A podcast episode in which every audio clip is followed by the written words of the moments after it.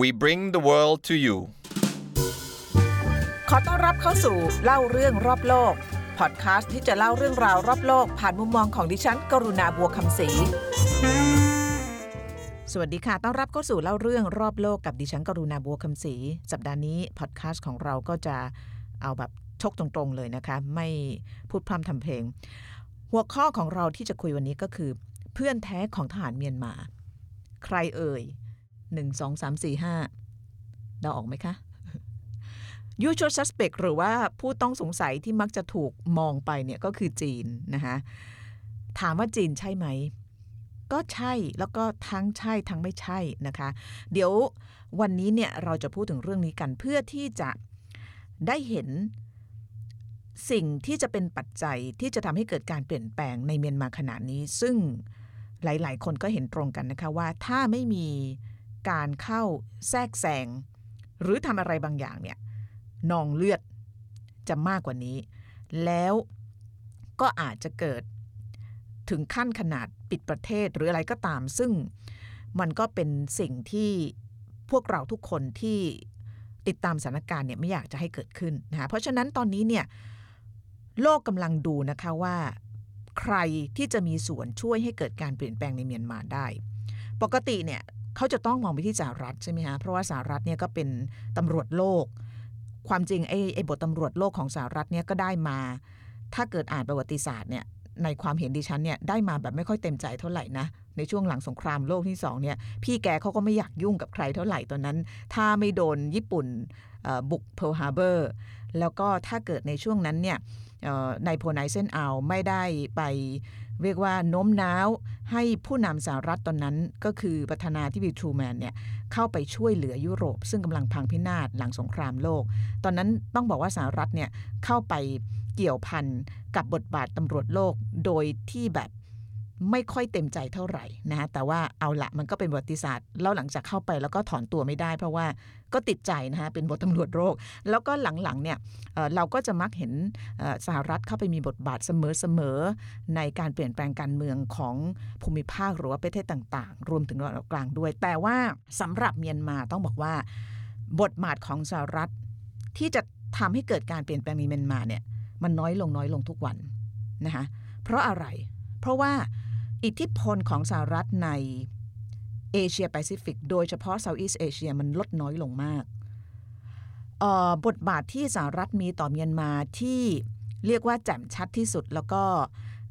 เป็นเขาเรียกว่าเป็นเป็นภาพจำที่สุดเนี่ยน่าจะเป็นปี 2003 ในช่วงนั้นเนี่ยประธานาธิบดีจอร์จดับเบิลยูบุชเนี่ยก็มีการแซงชั่นหรือว่าการคว่ำบาตรทางการค้ากับเมียนมา แล้วก็โลก เลิกติดต่อกับเมียนมาไม่รับซื้อข้าวไม่รับซื้อของไม่ส่งของให้ ตอนนั้นเมียนมาก็ผลกรรมไปตกอยู่ที่ประชาชน เพราะว่าโรงงานต้องปิดโดยเฉพาะอุตสาหกรรมสิ่งทอคนตกงานเป็นแสนแสนคนอพยพเข้ามาประเทศไทย แล้วหลังจากนั้นมาเนี่ยต้องบอกว่าสหรัฐเนี่ยก็มีบทบาทน้อยลงกับเมียนมา คือไม่ได้มีผลประโยชน์ ทั้งเรื่องของ geopolitics ภูมิรัฐศาสตร์ ขอบพระคุณมากค่ะ ข้างนอกเขาจบความสัมพันธ์ระหว่างประเทศมา ภูมิรัฐศาสตร์นะคะเพราะอยู่ไกลกันเหลือเกินนะคะแล้วก็หลังๆเนี่ยสหรัฐก็ไปยุ่งกับกิจการของตัวเอง โดยเฉพาะในช่วงประธานาธิบดีทรัมป์เนี่ยก็วุ่นวายกับเรื่องตัวเอง แล้วก็ลดความสำคัญกับไม่ใช่เพื่อนบ้านเพื่อนโลกนะคะอย่างในอย่างในเซาท์อีสเอเชียนะคะเพราะฉะนั้นคนก็มองว่าคราวนี้เนี่ยถึงแม้ว่าผู้นำคนใหม่คือโจไบเดนเนี่ยจะมีเรียกว่าจุดยืนที่ชัดเจนเกี่ยวกับเรื่องของสิทธิ มนุษยชนหรืออะไรก็ตาม แต่ว่าเครื่องไม้เครื่องมือที่สหรัฐจะใช้ในการบีบบังคับให้ฐานเมียนมาเนี่ยยอม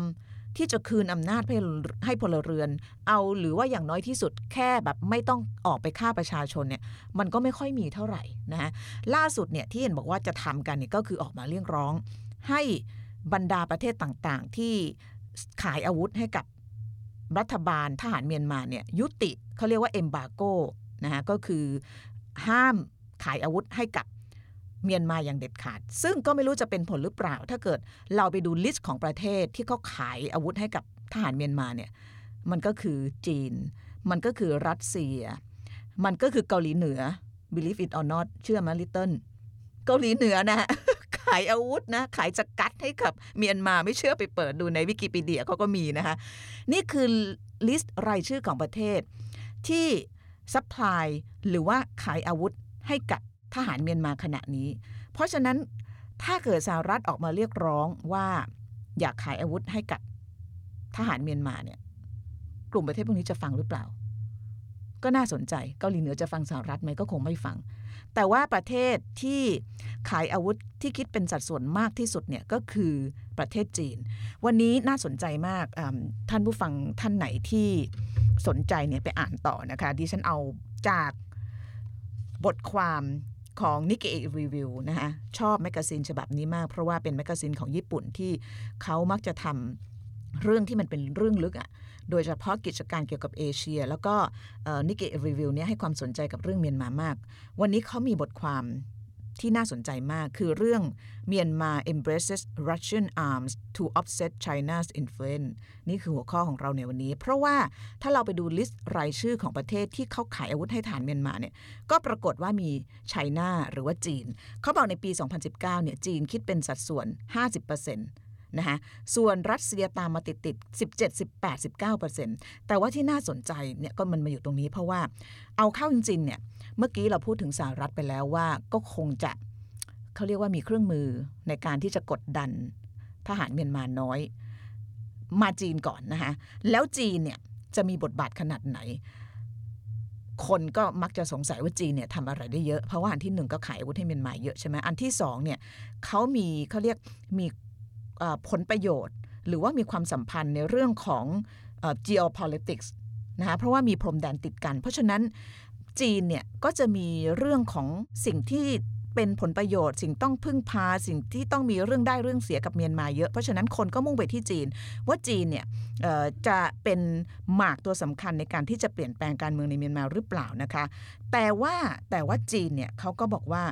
ก็อยู่ในฐานะที่อีหลักอีเหลื่อพอสมควร เพราะเอาเข้าจริง ๆ แล้วเนี่ยถ้าเกิดจากในบทความ magazine ของ Nikkei Review เนี่ยเขาก็บอกว่ามินอ่องหล่ายซึ่งเป็นผู้นำคณะรัฐประหารของเมียนมา ก็ไม่ได้เชื่อใจจีนสักเท่าไหร่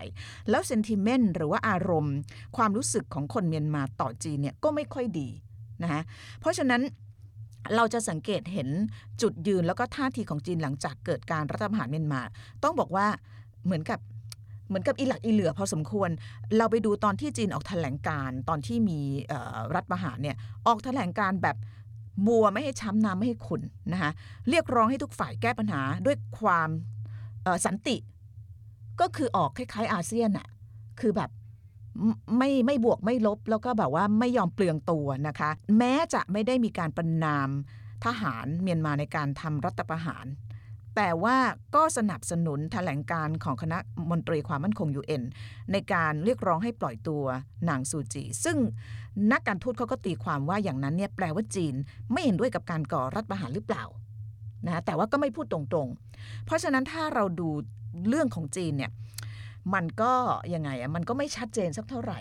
ใช่ไหมยังไม่นับเรื่องความสัมพันธ์กับกองทัพเมียนมาที่มีต่อจีนอีก ซึ่งมันก็ไม่แนบแน่นอย่างที่หลายคนคิดกันนะคะ ถ้าเราไป base on article ของ Nikkei Review เนี่ยปรากฏว่ากองทัพเมียนมาเนี่ยแนบแน่นกับอีกประเทศหนึ่งมากกว่า นั่นก็คือรัสเซีย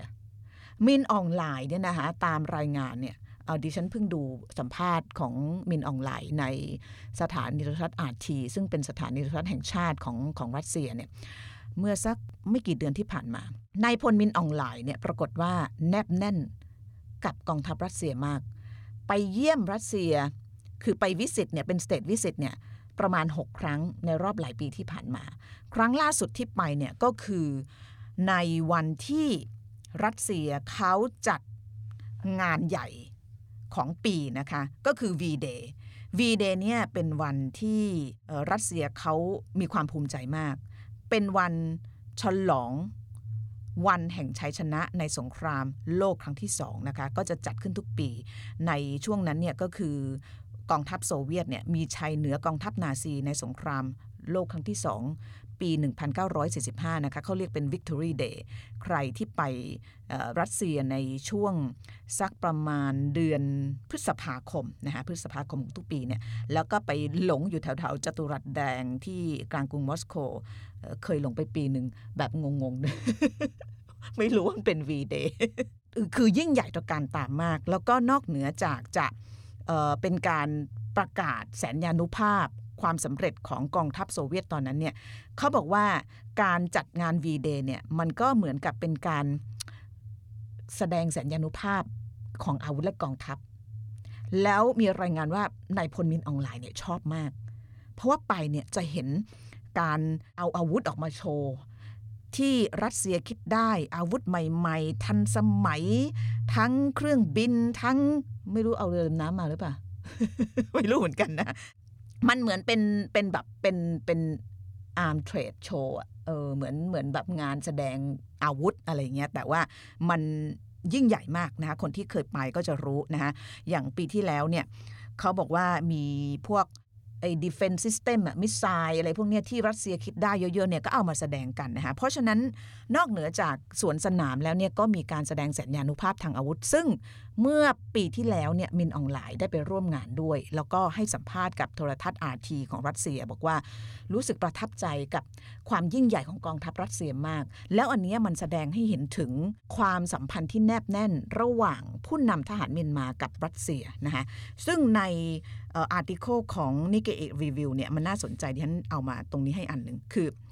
นอกเหนือจากรัสเซียจะเป็นคนที่ขายอาวุธให้กับเมียนมาเป็นอันดับสองแล้วเนี่ยปรากฏว่าในช่วงหลังๆที่กองทัพเมียนมาโดยมินอ่องหล่ายเนี่ยพยายามจะ offset offset ก็คือว่าพยายามเขาเรียกว่า ไม่ใช่เหยียบเรือสองแคมอะคือคือหา หาพวกมาเพื่อที่จะ balance หรือว่าถ่วงดุลอำนาจของมหาอำนาจอย่างจีน ซึ่งมีซึ่งมีไอ้พรมแดนติดกันเนี่ย นะเขาก็หันไปหารัสเซีย เพราะรัสเซียเนี่ยมันง่ายกว่า มันตรงไปตรงมากว่า เนื่องจากไม่มีพรมแดนติดกัน เพราะฉะนั้นเขาไม่มีสิ่งที่เรียกว่าเป็น geo strategic นะคะหรือว่ายุทธศาสตร์ทางด้านภูมิรัฐศาสตร์ คือมันไม่ต้องมาตีกันเรื่อง พรมแดนเรื่องความขัดแย้งตามแนวชายแดนเรื่องอะไรเพราะนั้นรัสเซียกับกองทัพเมียนมาก็เลยกลายเป็นพันธมิตรที่เหมือนกับ แบบตรงไปตรงมา ไม่มีเรื่องอีหลักอีเหลือ หรือเรื่องค้าคาใจเหมือนกับจีนนะคะเพราะฉะนั้นเขาบอกนี่เป็นเหตุผลหนึ่ง ที่นายพลมินออนไลน์เนี่ยเลือกรัสเซียให้เป็นตัวมาถ่วงดุลกับอำนาจของจีนสำหรับเมียนมาที่จะอยู่รอดโดยเฉพาะกองทัพนะคะแล้วก็หลังๆเนี่ยก็ปรากฏว่ามีการสั่งซื้อกองทัพอ๋อไม่ใช่ค่ะ สั่งซื้ออาวุธจากรัสเซียมากมายนะคะ มันมีรายงานบอกว่าไม่กี่เดือน หรืออาจจะไม่กี่สัปดาห์ก่อนรัฐประหารเนี่ยปรากฏว่าคนนี้ค่ะ รัฐมนตรีว่าการกระทรวงกลาโหมของรัสเซียก็คือเซอร์เกย์ ชอยกูเนี่ยเดินทางเยือนเมียนมาอย่างเป็นทางการ แล้วก็ไปทำไมคะไปเพื่อ seal the deal หรือว่าไปปิดการขายอาวุธ 2 ตัวที่น่าสนใจมากนะคะ คือตั้งแต่ปี 2001 เป็นต้นมาเนี่ยทางกองทัพเมียนมาเนี่ยเขาพยายามจะปรับให้ จากกองทัพที่เป็นแบบกองทัพกองโจรเนี่ยให้กลายเป็นกองทัพที่มี standard หรือว่ามีมาตรฐาน เพราะนั้นตอนหลังจากช่วงที่มีการเปิดประเทศแล้วเนี่ยกองทัพเมียนมาก็สั่งซื้ออาวุธเป็นจำนวนมาก เพื่อที่จะปรับปรุงกองทัพให้ทันสมัยนะคะแล้วก็อย่างที่บอกไปเนี่ยหนึ่งในประเทศที่ทหารเมียนมาซื้อเนี่ยก็คือของรัสเซีย ถ้าไปดูไม่ต้องไกลเลยคุณ Google เข้าไปดูในเมียนมา weapon อะไรสักอย่างในวิกิพีเดียเนี่ยจะขึ้นมาเป็น list ยาวเลยนะคะแล้วก็จะเห็นว่าประเทศที่ขายายอาวุธให้กับเมียนมามีใครบ้างจำนวนมากมาจากรัสเซียนะคะ แต่ว่ามากที่สุดยังมาจากจีน แต่รัสเซียนี่น่าสนใจ เพราะว่าอย่างที่บอกไปเนี่ยตอนที่รัฐมนตรีว่าการกระทรวงกลาโหม ก็คือเซอร์เกย์ ชอยกูเดินทางมาที่เมียนมาก่อนจะเกิดรัฐประหารไม่นานเนี่ยปรากฏว่ามา seal the deal หรือว่ามาอ่าปิดการขายอาวุธ 2 ตัว ตัวแรกก็คือ Panzer S1 นะคะ Panzer S1 เนี่ยเป็นระบบป้องกันภัยทางอากาศ เป็น Air Defense System นะคะ อีกอันหนึ่งที่มีการซีลเดอะดีลหรือว่าปิดการขายกันก็คือเป็นอากาศยานไร้นักบินที่ชื่อโอลาน 10E เออสองตัวนี้เขาบอกว่ามันไฮเทคมากท่านผู้ฟัง มันไฮเทคมาก อย่างเช่นไอตัว Pansy S1 เนี่ยเป็นระบบป้องกันภัยทางอากาศลูกผสม ระหว่างปืนกับจรวดนะคะเขาบอกว่ามีทั้งปืนแล้วก็มีทั้งจรวดให้เลือกใช้เดียนก็ไม่ได้เชี่ยวชาญเรื่องของ defense เท่าไหร่ แต่ว่าคนที่ถนัดในเรื่องนี้คงจะคุ้นๆกันอยู่ไอ้ไอ้ Panzer S1 เนี่ยรู้สึกจะอยู่ในกอง ที่เขาเอามาอวดแสนยานุภาพตอน Victory Day ในในรัสเซียเมื่อปีที่แล้วด้วยถ้าจำไม่ผิดนะคะแต่ว่าไอตัวที่ท่านสนใจคือตัวนี้ ตัวอีกตัวหนึ่งก็คือไอตัวอากาศยานไร้นักบินบ้านเรามีปะไม่แน่เนาะเออ คือเมียนมาเนี่ยสั่งอากาศยานไร้นักบินก็คือไอไอไอเขาเรียกเป็นอากาศยานไร้คนขับอะ แล้วก็สามารถโจมตีได้ชื่อโอลาน 10E นะคะ เชื่อว่าเมียนมาจะเป็นลูกค้าต่างชาติรายแรกของอากาศยานไร้นักบินแบบนี้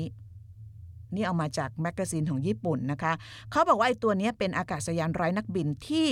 จะปฏิบัติการเป็นกลุ่ม ครั้งละประมาณ 2-3ลำมันทำงานแบบนี้ลำแรกเนี่ยเขาบอกจะใช้ในการลาดตระเวนถ่ายภาพแล้วก็หาข่าว จะไปหาที่ไหนวะแถวๆนี้ปะ ลำที่สองเนี่ยจะติดตั้งระบบสงครามอิเล็กทรอนิกส์เพื่อต่อต้านการรบกวนสัญญาณ หรือทำการรบกวนสัญญาณของข้าศึก และลำที่ 3 จะทำหน้าที่ทวนสัญญาณเพื่อรับส่งข้อมูลกับสถานีควบคุมนะคะแล้วมันยังมีขีดความสามารถในการติดเซ็นเซอร์นิวเคลียร์ชีวเคมี หรือที่เรียกว่า CBRN ด้วยนะคะซึ่งคาดว่าน่าจะเป็นเซ็นเซอร์ที่ใช้ในการตรวจสอบกัมมันตรังสี หรือการแพร่กระจายของสารเคมีที่ใช้ทำอาวุธเคมี แต่ว่า ในบทความเขาสรุปแบบนี้ว่า ไม่ทราบจำนวนของการจัดหาว่าที่เขา seal the deal เนี่ยแต่ละรายการเนี่ยได้มาเท่าไหร่นะคะแล้วก็เขาบอกว่ายังไม่ทราบถึงขีดความสามารถของระบบเรดาร์ด้วยว่ามันศักยภาพมันสูงขนาดไหน แต่ชี้เห็นว่าเมียนมาต้องการปรับปรุงระบบป้องกันภัยทางอากาศ ซึ่งมันเกิดขึ้นไม่นานก่อนจะมีการรัฐประหาร มันจะเป็นเหตุบังเอิญหรือเปล่าเข้าใจว่าการเจรจาซื้อขายคงจะมีมานานแล้วอะ แต่ว่าไอ้ seal the deal เนี่ยก็คือรัฐมนตรีกลาโหมของรัสเซียเซอร์เกย์เนี่ยมาก่อนรัฐประหารไม่นาน แล้วก็เซ็นสัญญาซื้อขาย แล้วเชื่อว่าตอนนี้เมียนมามีอาวุธ มีโดรนพวกนี้ไว้ในครอบครองแล้ว เขาบอกว่าตอนที่มาเนี่ยมินอ่องหล่ายได้ให้สัมภาษณ์กับสถานีโทรทัศน์ของเมียนมานะคะบอกว่ารัสเซียเนี่ยเป็น loyal friend เป็นเพื่อนที่ซื่อสัตย์ของกองทัพเมียนมา แต่พูดในฐานะประเทศก็บอกว่าเป็น loyal friend ของของอประเทศเมียนมานะคะแล้วก็เขาบอกว่าความร่วมมือทางการทหารของรัสเซียกับของ